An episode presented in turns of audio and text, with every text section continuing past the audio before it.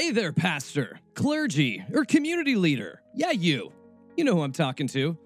Is your community feeling scattered? Are you feeling worn out and frayed? Are you wondering what church looks like in 2021 or beyond?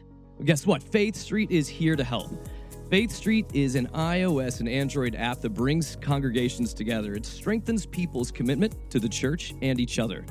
It builds community by promoting prayer, mindfulness, generosity, reflection, fellowship, and teaching as daily practices. If you're interested, you can go to faithstreet.com backslash snarky because snarky faith listeners can get 20% off. That's Faith Street, F A I T H S T R E E T dot com backslash snarky.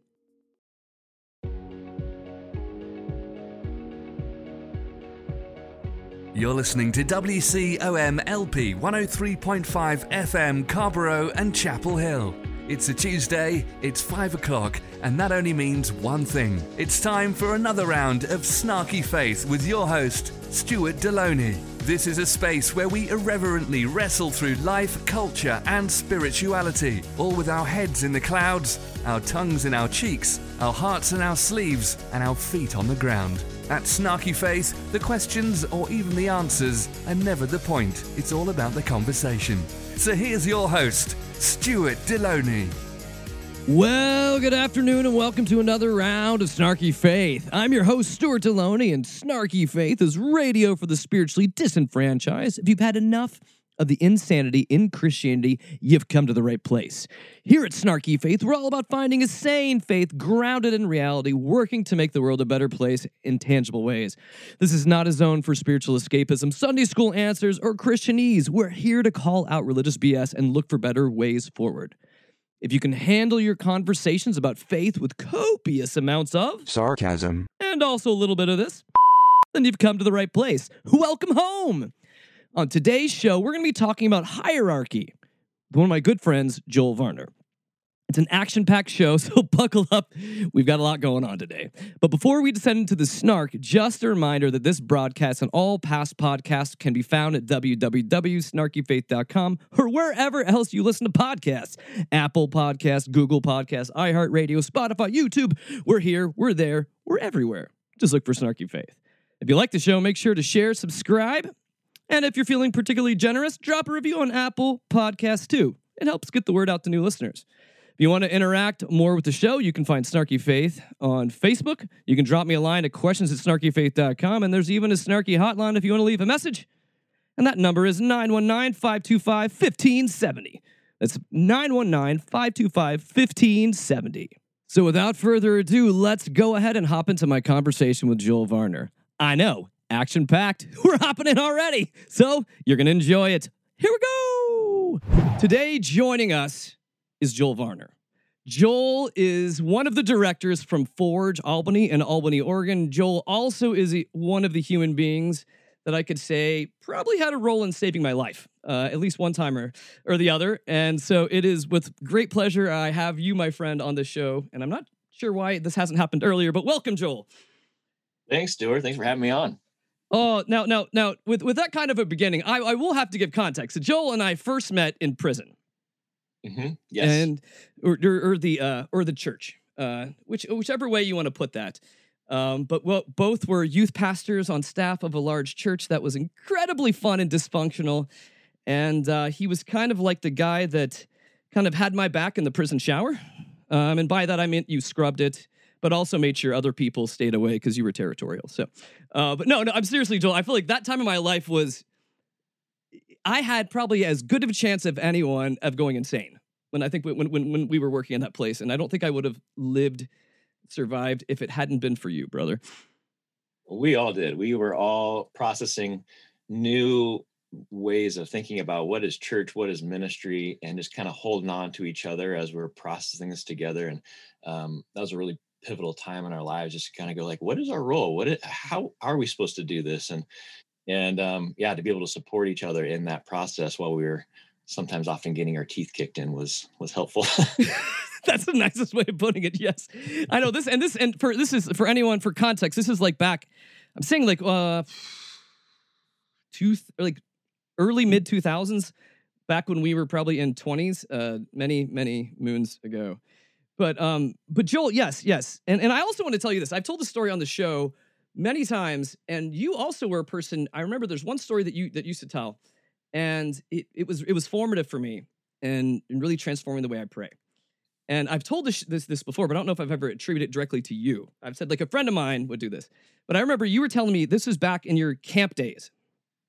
Um, and I remember you just describing it in in the beautiful, honest way that you do, uh, talking about a time where you were spiritually dry and you were with a bunch of other counselors, and they're they're like, oh, we're you know it was a hard time in the summer. We're all coming together, and praying, trying to be honest with what's going on. And I think you opened like the group prayer with other counselors that God, I'd feel just like a sack of shit. And Yeah. and, yeah. and for me, uh, just to tell you that that was like so formative because it it kind of unleashed this honesty. Um, because I've told, I've even told, I've told, I've told the, the variant version of that even to kids I was, I was, uh, I was like a youth pastor over because I mean that was formative for me to realize. Well, wait, hold a second. If I'm thinking it and God knows it, what does it matter anyways? What am I hiding this from? And and I think that God would really rather have honesty than have BS. Um, so you are a person who I've I've I've always valued your opinion very highly, and which is why I want you to be on the show today. We're going to be talking about leadership, Yeah. and and so as we hop in, Joel, tell me a little about uh, Forge, because a lot of people may not know about Forge, um, the ministry itself. So go ahead and give us a little dive into it. Yeah, so the ministry itself um, really started with Alan Hirsch and Michael Frost. Excuse me. And uh, in Australia, they really got together and they're processing um, what is the future of the church um, and how do we kind of reclaim forgotten ways uh, of of the church. So as they're processing, what does it look like for churches and new expressions of the church to be um, incarnational and missional? um, they started writing all the books, but then starting these hubs. And then the hubs came over to America, and then they just kind of took off, kind of a grassroots movement as far as people going like, yeah, we we want to help implement and share these ideas as well in our local communities of what it looks like to practice incarnational missional church and so, um, so with Forge uh, Albany, we're just one of many hubs all across uh, the country. That basically we work with churches in our communities to help them train women and men to live as missionaries where they're already doing life, where they already live, work, and play.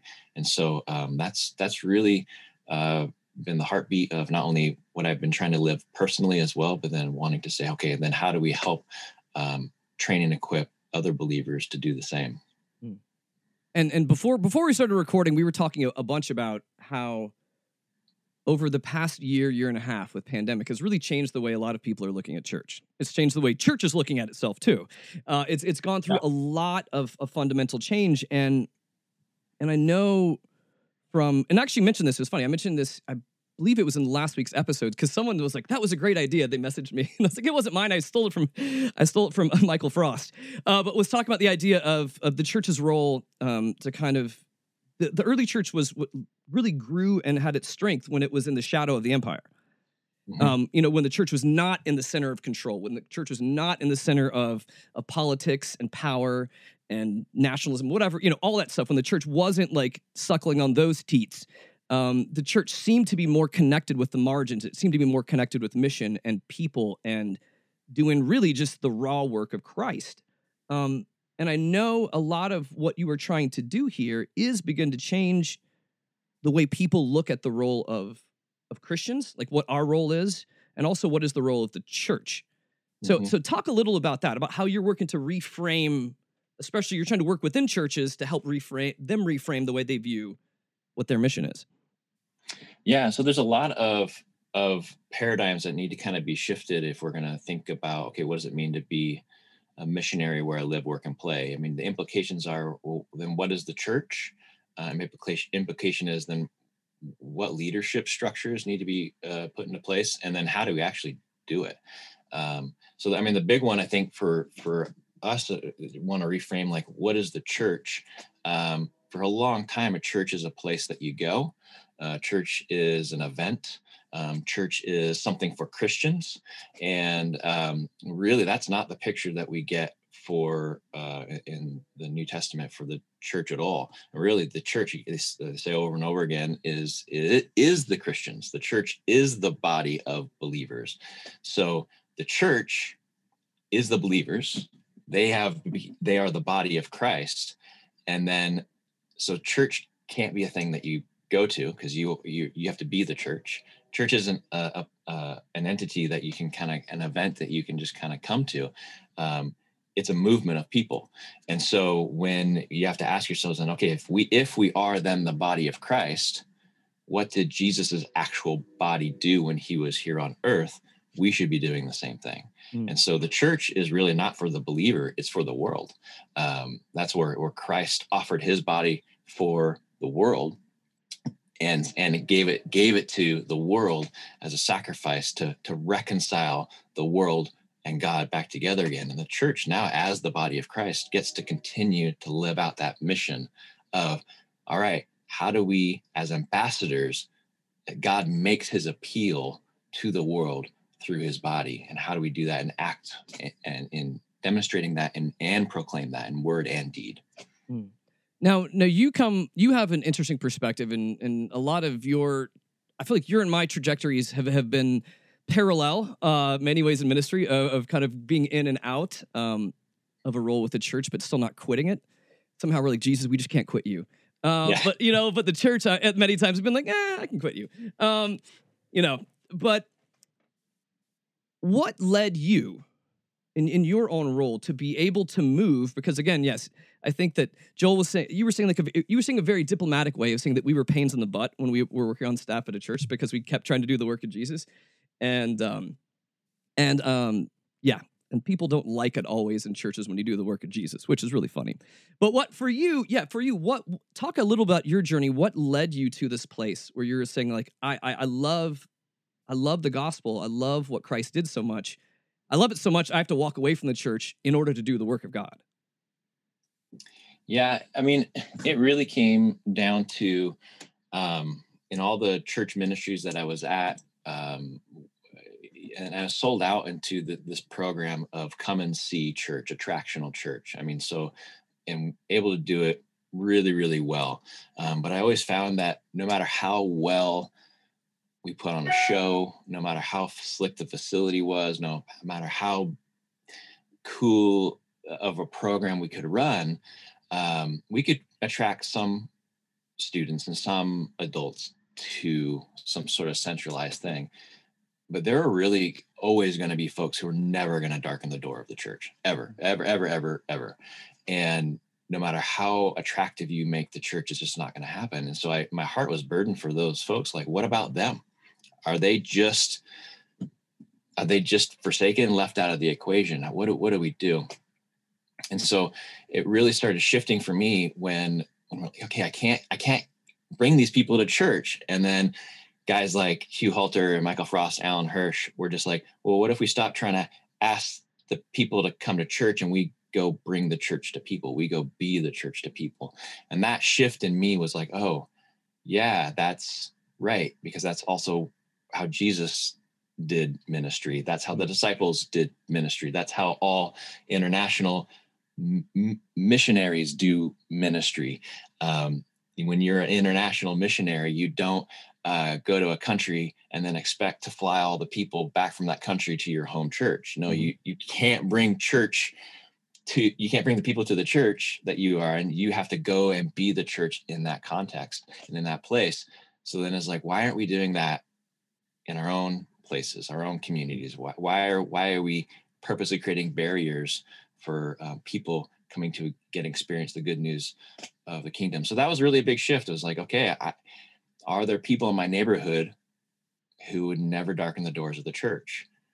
Yes. So, okay, so how am I being the church with them now? And, and I think it's also important to note that you're not trying to do work because I've, I've been part of evangelistic organizations that that do work outside the church, but they end up kind of operating in a model of like a bait and switch model. Um, you know what I mean? Like we're to do something uh, that you're to come to or offer you this something, but we're really kind of just you know we're not really here for you. We're here to convert you. We're here to do this. but I feel like the the the work that you I know that I've heard that you're doing, especially some of the work I've even seen that's been done through Forge, it's this is not about that kind of a model. This is about doing life with others. This is about knowing people. This isn't about simply just trying to convert them, check a box, and get them to come to a building. This is about living well with others. Yeah, it, it literally is again um, just being the church in in a in a place with a people in a community. Um, you know, it's funny. I, I, talk to people all the time, and I sit and they ask, "Okay, what does it mean to be a community missionary?" I was like, "Well, okay, so imagine you're a missionary and you go off to another country. Um, what would you do?" And we do this little exercise all the time where they're like, "Oh, well, you know, I would get to know the people that I'm going to be with. I'm going to learn their language. I'm going to learn their customs. I'm going to dress similarly. I'm going to basically kind of become like the people that I would want to be with. And so, um, and then I was like, well, then what did you do next? well, you'd build relationships uh, uh, and you'd start bridging, bridging uh, relationship gaps and you start, you know, creating community and relationship um, amongst the people that you are uh, with. And then you start meeting needs. You some maybe there's a physical need or they need some school or medical or, or whatever that is like what are the needs that are how can i make this place better than w- when i found it? And then um, it, trying to share the good news when they ask in very very culturally appropriate ways that they that would be understandable there. So almost every single person i know when I say that's what it looks like to be a missionary in another country, they get that. And then say, okay, now do that, but in your own neighborhood. Mm. And for some reason that becomes a disconnect. Like, well, we, how do we do that? How we can't do that. It's like, it's, well, it's the same principle. You start walking with your neighbors, you start getting to know them, you start incarnating with them, you get to know their names, you start praying for them. Um, silently, not like praying over them in a weird way that freaks them out, but you start like getting to know who they are and what do they like? What do they not like? What are their rhythms? What, what do they celebrate? How can I celebrate that with them? And then you start building those relationships and bringing community together with lots of different um, people who are very, very diverse and different. And, and then you start meeting needs of each other and you start serving like, okay, who needs some help and how can we help each other? And then if the question's asked, like, what what's going on? Why you know why why is this happening or what what's making this different uh, a different place than i've experienced anywhere else? You start being able to share the good news in ways that, that would be understandable. All of that's life on life. That's doing life with our folks and some of them may or may not go to a church worship service. Um, some do um, some don't but that's not the goal. The goal is still how am i making my neighborhood a little bit more like heaven and if I can do that, then that's then that's a goal that I'm, I'm meeting.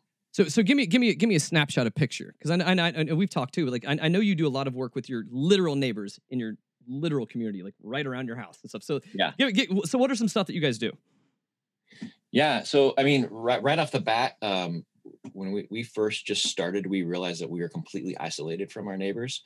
Um, we had absolutely um, had the mentality of my my fortress of solitude that my my house was was my my my my solitude away from my neighbors um, because I was so busy in other ministry stuff. There's I had nothing left to give to to my neighbors. So so really when my heart started to shift and and uh, oh I need to actually care about my neighbors.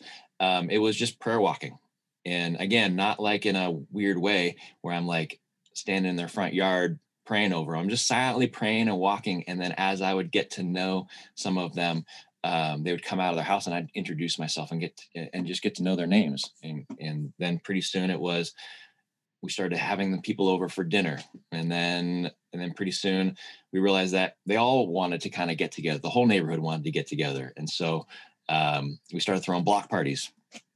And then once we we throw these like regular block parties, um, about once a month, uh, we would just kind of get to know each other and try to build community and safety and relationship with one another. And then at those block parties, needs would arise. People would say like, "Hey, my car broke down," or um, "I need help moving," or um, "I need food for the week." And um, and then so neighbors would start like figuring out ways to like serve each other and share. And we put on like regular times of like serving one another in the neighborhood um, and then and then eventually um, some spiritual conversations started happening and people started having some spiritual conversations some tragedies would happen and they'd ask us to pray. And so then we just started going hey we're having a lot of really fruitful spiritual conversations with one another. What would it look like to have these together? And then it's about twice a week um, we try to get together have a little dinner together read a little scripture and and just talk about it and then pray for one another. And so, so those are kind of the regular rhythms we we try to do as a community of just how are we building community and relationship with one another through mm. feasting and partying? How are we serving one another as servants? And then what is how are we sharing good news with one another? How are we lifting each other up in prayer?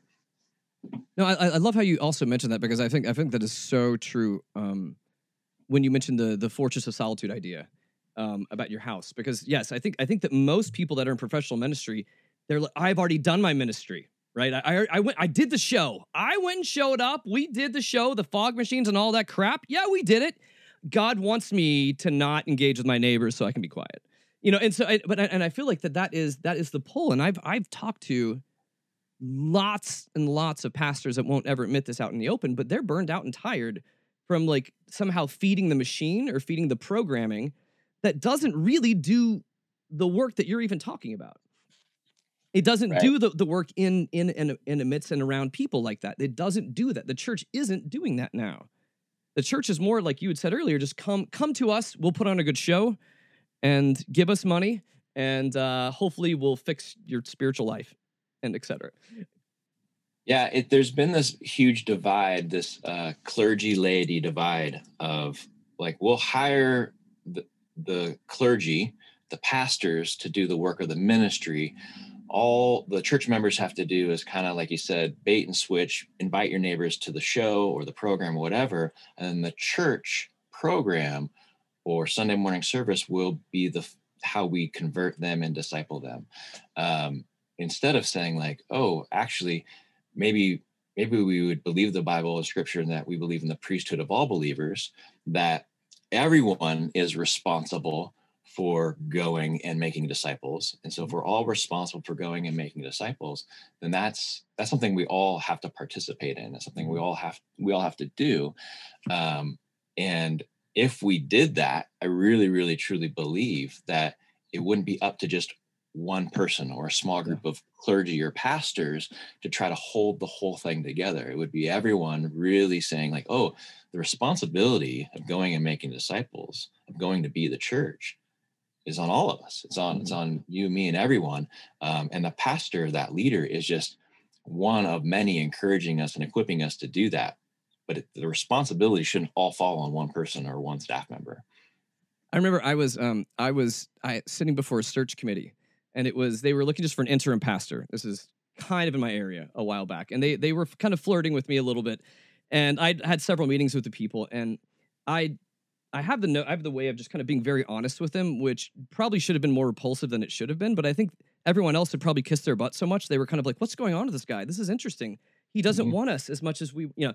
And so, which kind of becomes super attractive, right? In a weird yeah. way, it is. It, so uh-huh. remember this, guys. No, um, no, no. Um, but th- they had this question, and I asked them. I was like, "So how do you think the church is going to grow?" And they said, "Well, the hope is that you're a good speaker, and your preaching we'll grow this church. And I told them, I was like, oh, no, this church is never going to grow, which is not also what they want to hear. Cause I was like, no, that's what? That's, it's ridiculous. Like to, to somehow think, I mean, I could understand back in like the 1700s where there's nothing else to do. And they're like, what a, we can either like play with tumbleweed or at least go to the one building in town where everyone else is hanging out. Oh, let's go listen to the pastor talk. You know, that made sense back then. That, that kind of life was different, but now it's not like that. And, and as we kind of descend into some of this leadership conversation too, because I think this is also key to reframing the church, is what you've been getting at, is that this is about the priesthood of all believers. But one thing I think the church is, is addicted to right now is money. Yeah. And and the one thing that I know you had to do to be able to f- leave the church to follow your calling, to walk out the ways of, of Christ, is, is, you had to learn how to become what we say in uh, Christian circles a tent maker or a because mm-hmm. you or you I think because you you're support based missionary, so you raise funds and you have a side job hustle too, don't you? Yeah, mm-hmm. yeah, yeah uh, a secondary job. Yeah. Yes, yes, a secondary job to pay the bills too. So you do extra work in order to be able to show up and be a missionary. Right. So Yeah. you're so you're not having to tell these people in your neighborhood, well, I will continue to play this role in here. I will even walk by and bless your houses as long as you pay money, pay tribute to me uh, as the the neighborhood pope. Which, right. which I think could be beautiful for you, Joel. I, I could see you in a big hat. Neighborhood. pope, Yeah, with a little Clark car. Yeah, that'd be nice. Yeah. no, but um, no, but but I think I think that is a huge thing, and I will say, as a person, yes, who has a radio show that tends to piss off a lot of people in the church at times, but also has pastors write me a lot of times and being like, "I really appreciate you said that," and I know I can't say this in front of anybody else, so like, and I end up hearing these like secret conversations. But the things that keep a lot of these people where where they are, even though they want to leave, even though a lot of pastors want to leave to go do other work, is is that tie to money. How could I leave this? How could I leave my lifestyle? How could I step out of this? And, yeah, and- the, yeah. The structures we have right now, um, unfortunately, lend itself to, you know, um, when you only have a, a few select people that are being paid full-time salaries and um, buildings that you know you get out to pay the mortgage on or you're leasing, um, all of that takes an incredible amount of money, and because it takes so much money, you're tied to making sure that you're you're you can make as much money as possible. And that clearly comes with church attendance and church membership. Mhm. and so it often you when you start saying like hey maybe we should release people into the community that we actually would want to um, be empowering and releasing the priesthood of all believers into the community there's a there's there's a lot of fear and trepidation because it's like well what what if i lose attendance? And what if i then we can't pay our bills and i i lose my job? And it's like yeah that's a that's a that's a reality. That is an absolute reality. So how do we detach those separate those two out? So you can live out your calling as what it means to actually be a, a leader in in a in a christ movement um and and be freed up to do that rather than having your paycheck tied to Mhm. um, attendance in a, in a church building. Um, so there is, you have to be creative in that. You really do. Uh, Um, that's one thing that we had to do personally was become bivocational and just means getting a job uh, out in the marketplace. And um, which is actually really, really good too, as well, because not only um, does that help uh, free up um, you know, I don't. My ministry isn't tied necessarily to to attenders or or, or attendance. Um, it puts me back into the marketplace. I think a lot of church pastors and leaders are so divorced from the marketplace that a lot of the church members can say like, well, it's easy for you to talk about evangelizing and it's easy for you to talk about discipleship because you get paid full time to do all that stuff. I work 40, 50 hours a week. Yeah. I can't do this stuff. Um, or you don't know what it's like in my workplace. You don't know what it's like in my neighborhood. So, well, they're right. They're absolutely right. So the church leaders need to get back into the marketplace in some way to actually say, like, hey, listen, I'm with you. I'm in the trenches with you. I'm in this world with you to do this. So even if I got someone offered me a full-time salary um, and asked me to quit my job, that I, I wouldn't do it. I wouldn't quit my my marketplace job, as it were, because I need to be in the marketplace. I need to be alongside everyone else, all the other uh, missional disciple makers. Um, and then two, uh, also I, you know, I don't do that full time. So then a lot of the ministry is is uh, funded by supporters from outside the ministry that believe in the ministry, um, and they completely support everything we do. So that way, everything we can I do, whether that's ministry in our neighborhood or working with churches with Forge Albany, everything I can do, we can give away for free. Nothing's tied. There's no strings attached. We give it all away for free um, because we we want to be a blessing um, and not any sort of barrier or hindrance to others. Mm, I love I love the beautiful language about being a blessing to others because I feel like that that's one thing the church has forgotten how to do. And and I want to dig in more on this idea, but before we get to that, here's a quick word from our sponsor. Hey there, pastor, clergy, or community leader. Yeah, you. You know who I'm talking to. Is your community feeling scattered? Are you feeling worn out and frayed? Are you wondering what church looks like in 2021 or beyond? Well, guess what? Faith Street is here to help. Faith Street is an iOS and Android app that brings congregations together. It strengthens people's commitment to the church and each other. It builds community by promoting prayer, mindfulness, generosity, reflection, fellowship, and teaching as daily practices. Faith Street helps you and your staff spend less time on social media and communications and rely less on Facebook and the weekly email newsletter. It's different from apps you may have seen before because people actually use it and it focuses on substance over style. It's basically the anti big box Christian community app. Help your people live life together, rally in prayer, participate more consistently, mature spiritually, and give generously. If you're interested, you can go to faithstreet.com backslash snarky because snarky faith listeners can get 20% off. That's Faith Street, F A I T H S T R E E T dot com backslash snarky. Now, now you you mentioned also like the the idea of equipping all believers to do what Jesus called them to do. It's it's risky because it's it's about giving up control. Um, Yeah. it's about it's about giving that up, and and also I th- this is one of the main reasons. I feel like we've taken a long way to get to a long a long uh, a long road to get to this point, but but I, I feel like it all fits in because also when we begin to see the leadership structures and the hierarchies of of most churches kind of what you've even been talking about on the side it it separates pastors it separates people and and, and it creates divisions um and and i want so i wanted you to have you on to talk about what does it look like that what does shared leadership what does like more of a flat leadership model look like what are what are the, what are the positives talk me through that Yeah. So a shared leadership model, I mean, when we look at um, what Jesus was always doing when he was putting together leaders, um, when he was sending out his disciples, it was always in twos. Um, whenever they would appoint elders, it would always be elders, more in plural. Um, so we'd often see this idea of, hey, we actually lead together not in a in a hierarchical sense. I mean, Jesus was really really clear that he was anti-hierarchy. I mean, just very anti-hierarchy. I mean, eh, he he said, you know, the leaders of the, and the rulers of this world lord their power over their people, but it shouldn't be like you. That shouldn't be the way it is with you. You are to be a servant. Um, and so so first of all, we know that leaders should be servants, but also leaders can't lead alone.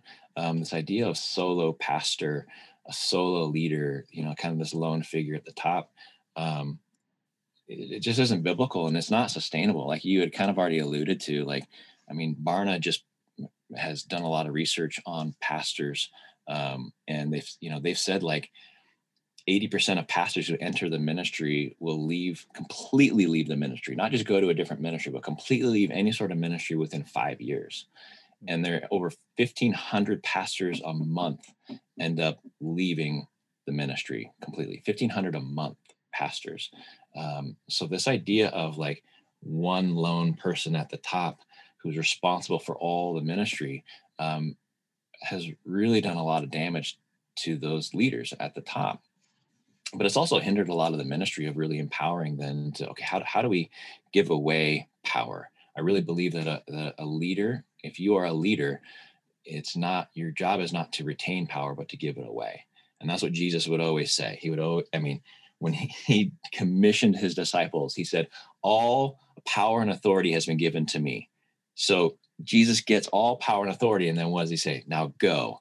And he and he tells his disciples, go it with my authority go make disciples. And he breathes the, his breath on them. And so he's giving away his power. He's not consolidating it.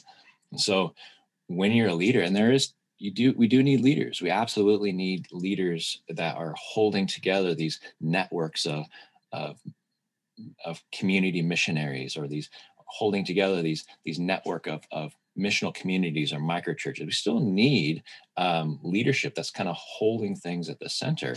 But anything that's centered at the center is really just to help empower what's happening in the fringes it's it's giving away power it's equipping and it's training and it's really saying like the, the actual ministry isn't done at, in the center um, the real the real ministry is happening on the fringes and any leadership or anything that's centralized in the center is really there just to hold together and help and sustain and equip and release power into um, what's happening. And really, also too, that that center part as well of leadership still shouldn't be a solo person. Uh, it really should be um, uh, in a, a, a sh- like you said, a shared leadership uh, process where um, we've kind of expected our leaders to be um, supermen or women, mm-hmm. like like they're supposed to have all the gifts, like they're they're supposed to have all the talent, and you'd have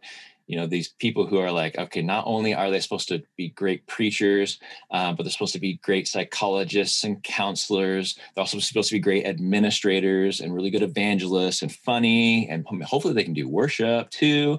And um, and so i have all of these expectations of this one person and it, no one person has all the gifts so you need to be surrounded by a plurality of people who are working together in all of their giftings working together saying okay how do we hold this this community this network of missionaries together? And as we're working together pushing our everything that we have to the to the edges. Mm.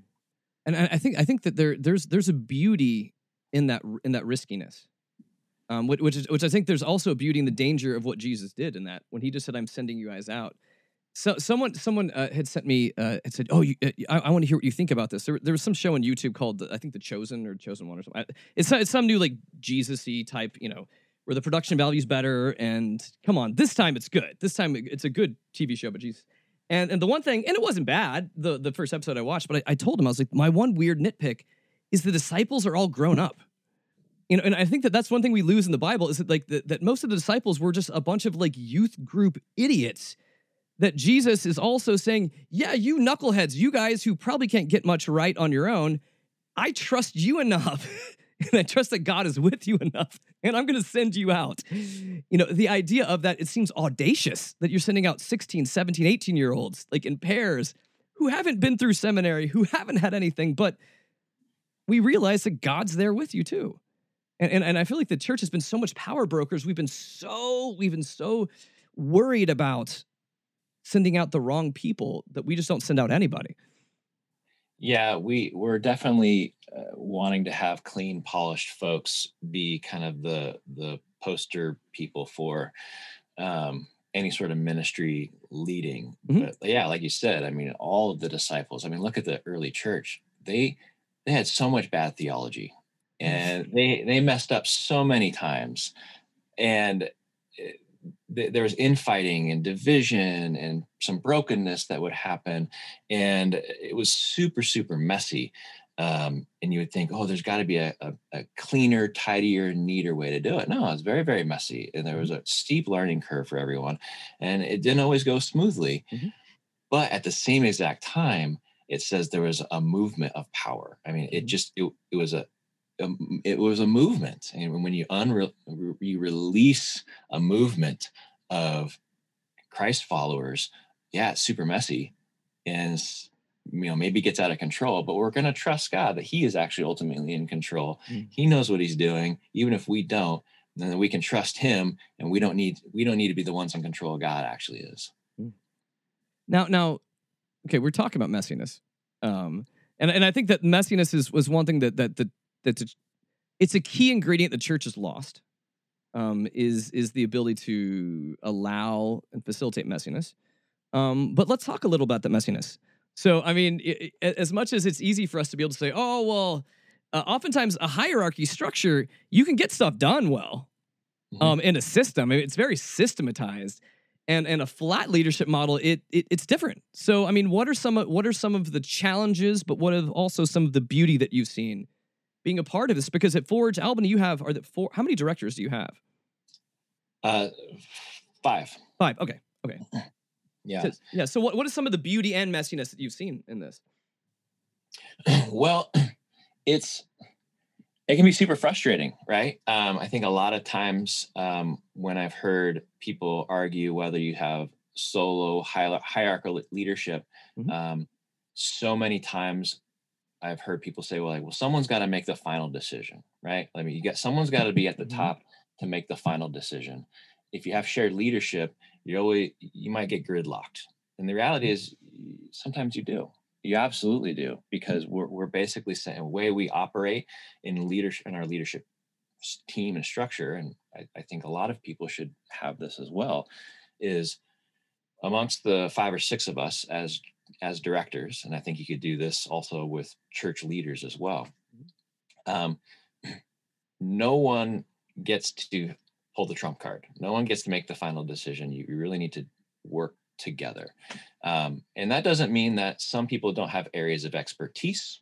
It Doesn't mean they don't have uh, extra giftings or a certain area that they're working really well in.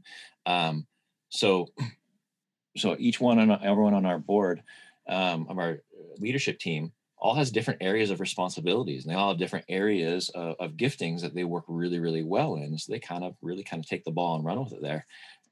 But at any time because we all work together um, we all have equal authority to speak into that person's ministry and speak into that person's life at the same time. And when big decisions are made we need to do it together.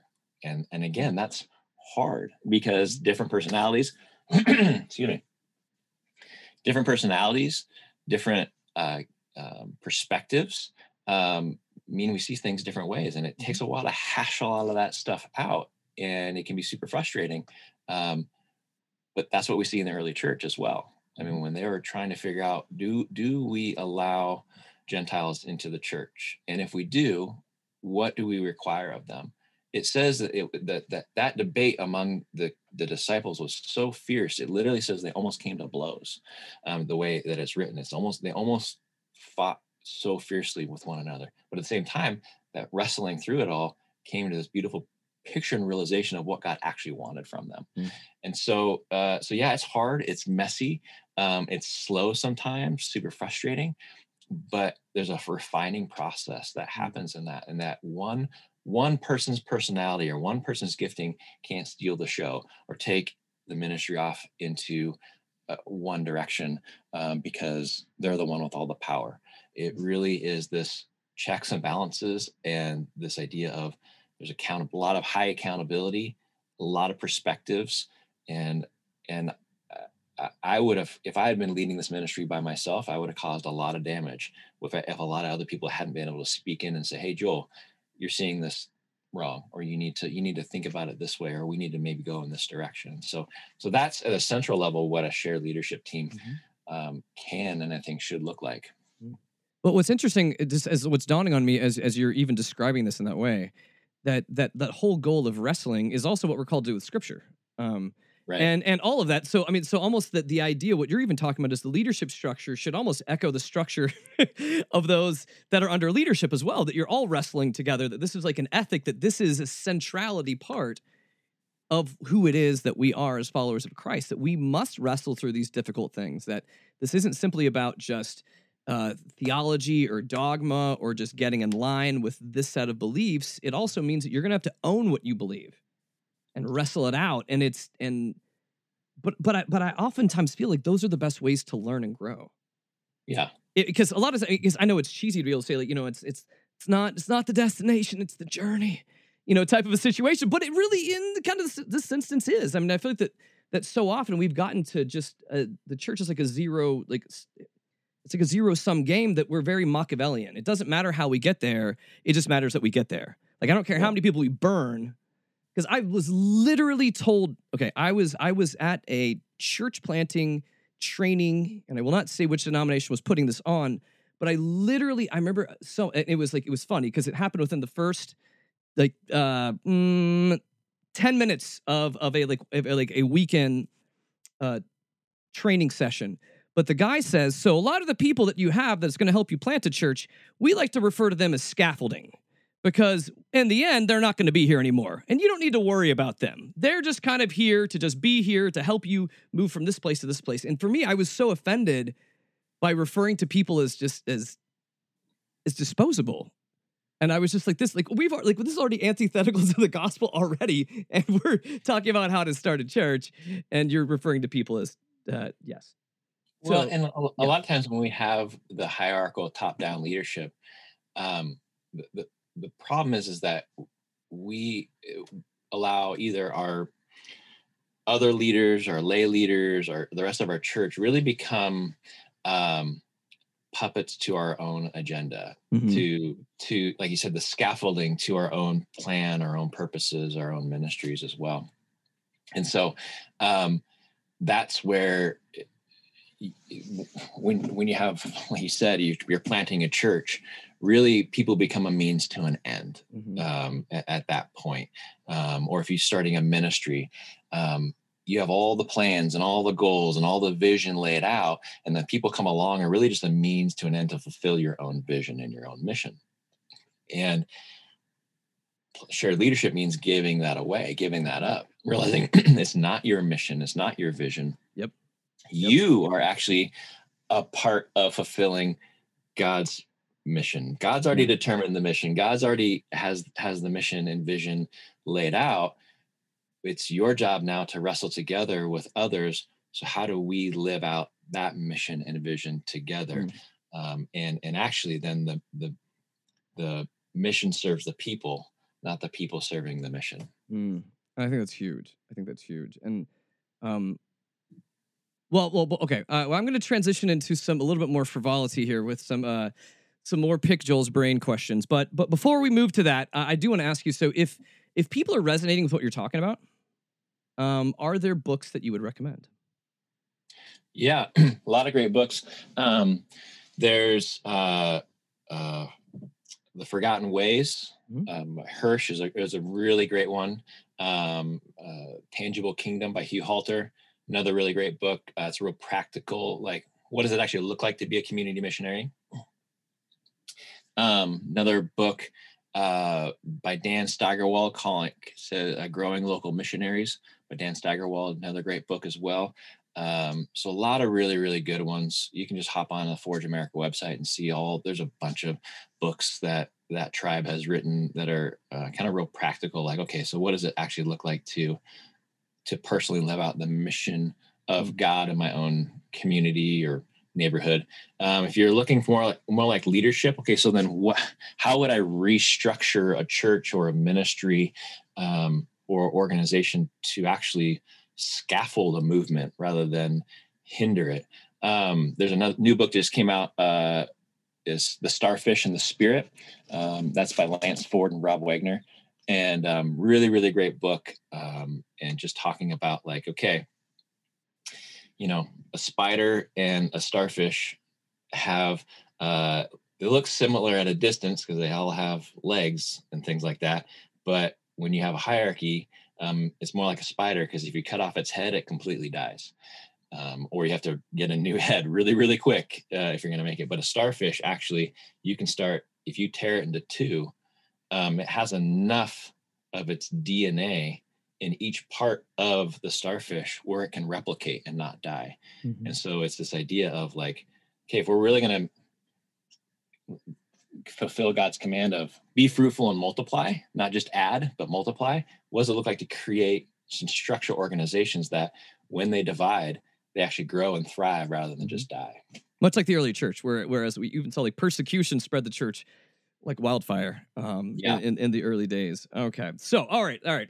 Enough of this good spiritual stuff. So, Joel, all right, a Mhm. couple of just rapid fire questions for you. So, you were mentioning this, and it, this one just dawned on me, and I'd just be curious as to your opinion. Um, so, we were talking about really just like the call of of of Christ upon any kind of leadership in in the church is really the call to be a servant.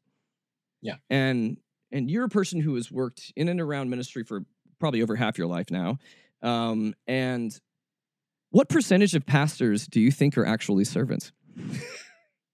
Oh man, that's a tough one.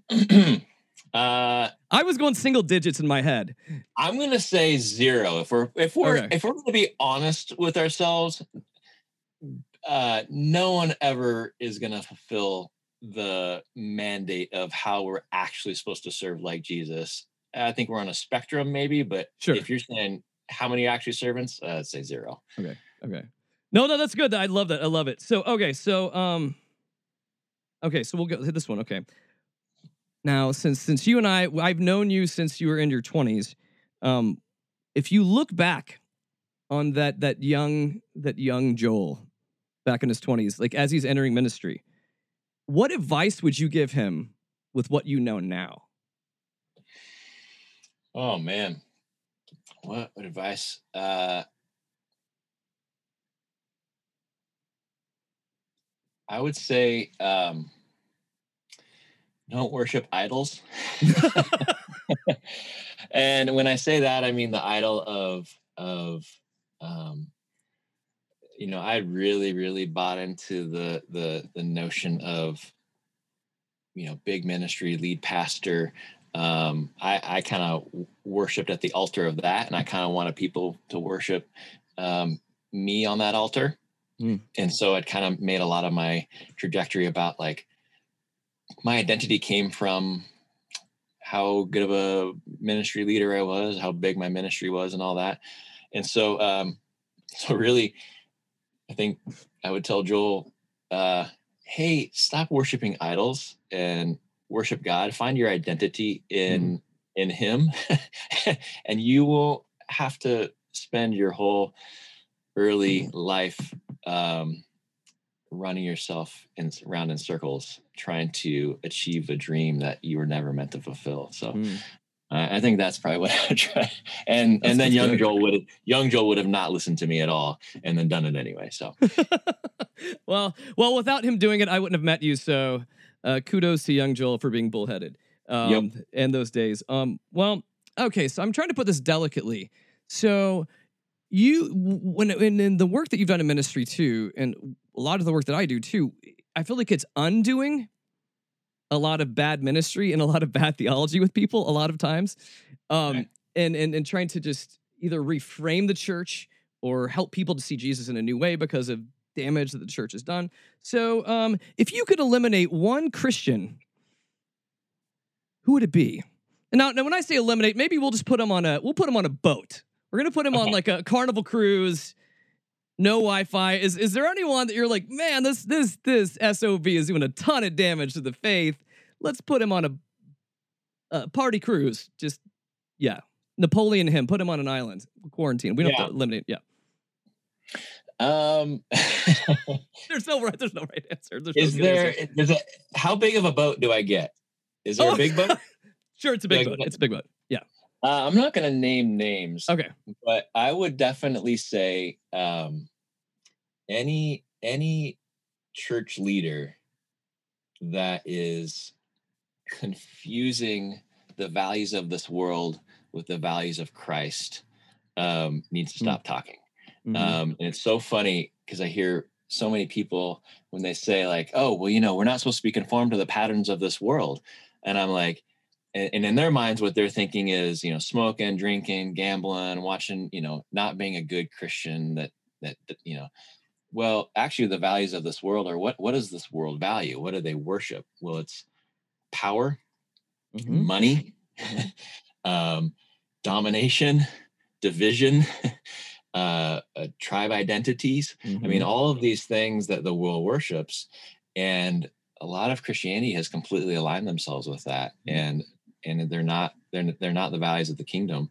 And so, um, yeah, I would just say anyone that um, uh, starts equating Christianity and nationalism is one and the same, I think I think maybe should take the cruise. Take the cruise. While. Okay, that was that was a yeah. I, I honestly that was a very beautiful and graceful way to delicately dance th- through your way through that one. It was it was yeah, thanks. okay, so so then and when we're talking about life right now too, what what what has given you hope right now? Um, oh man. Um, honestly, what what gives me a lot of hope is um, that, and this has been something I've been processing, and maybe it's just because I'm getting older, um, where I, I think a lot of my identity has always come from uh, what I've achieved or um, what others say about me or what I do, even what I think about myself. Um, and God's really had to take me through a process where He goes, "Hey, Joel, I love you no matter what. Like you don't, your identity doesn't come from what you do or what others say about you. It comes from what I say about you, what I how I see you." And so that's actually given me a lot of hope and freedom to kind of go, man, how great is that that I get to sh- I get to experience that unconditional love and acceptance. But then the hope is I get to extend that to others as well. Hmm. And so when people ask me all the time, they're like, "Well, what, what's the the your goal in ministry? Like, what are you hoping to achieve?" I was like, "I just want people to experience God's love the way that I've experienced it as well." That's that's hopeful. That's easy. That's fun. That's exciting. That's something that um, uh, you can start seeing movements built on. And so I think th- that that unleashing of love and acceptance of others and sharing that good news. That's the good news. Mhm. The good news. Um, uh, there's this quote. Um, this person said that the good news isn't that God hated you and now it doesn't anymore because Jesus died for you. It's the good news is that God has always loved you, and the fullest expression of that we see in the cross. Hmm. And and that is hope. That's good news, and to be able to share that with others, that's that's that's what keeps me going. Mm. Well, that is that is a beautiful place to kind of end this conversation today. So, Joel, if people are, how do, how how would you recommend people properly stalk you if they're wanting to check out what you're doing at Forge Albany, uh, you personally, or anything else? Uh, what what are ways that you'd recommend if people are interested? yeah if you want to kind of get involved in the national conversation if you're not in you know the local northwest area um, you know just jump on forge america. Um, they've got a lot of great great resources um, a lot of hubs that might be in someone's area that they can get connected to or um, a lot of webinars resources books that you can just kind of poke around and find all sorts of different stuff to kind of explore. You know okay so what is this what would this look like for me or my ministry or my church? Mhm. um, if you're in the northwest area oregon area you can just type in forge albany and uh, yeah we'd love to just kind of process with you um, any ideas or just kind of walk with you in your journey and what it looks like to live out god's mission Well, that's awesome. Thank you so much, Joel, for your time today. And then I, I just I just want to tell you, man, I appreciate you. I would not be where I am today without you. you know I love you, brother, and I thank you for for being on. And this will not hopefully be the last time you were on the show as well, too. love you friend thanks for having me All right, man. So thank you all for being a part of this conversation this hour. Thanks to Joel. And before I send you off, just a reminder to share the show, subscribe, give Snarky Faith a review over on Apple Podcasts. And I just want to continue to thank you guys. Uh, you are all an encouragement to me. I, I appreciate my new friends I've met through this show. I appreciate you, you for being a part of this week after week. I just really appreciate all of you. You keep me sane and you keep me going. So, as I release you out into this wild, wide world, I send you out with the holiest amount of grace and peace and snark. Go out this week and be that beautiful fragrance of the gospel that someone needs. Be that change, be that help, be that encouragement that others need. And I will catch you guys again next week. I'm out of here. Peace.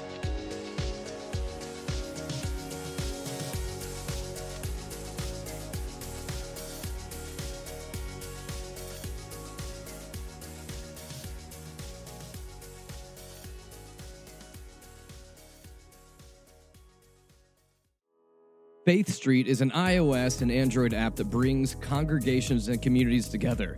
It strengthens people's commitment to the church and to each other. It builds community by promoting prayer, mindfulness, generosity, reflection, fellowship, and teaching as daily practices. If you're a leader of a community of faith, Faith Street should be an app that you definitely check out. Snarky Faith listeners receive 20% off.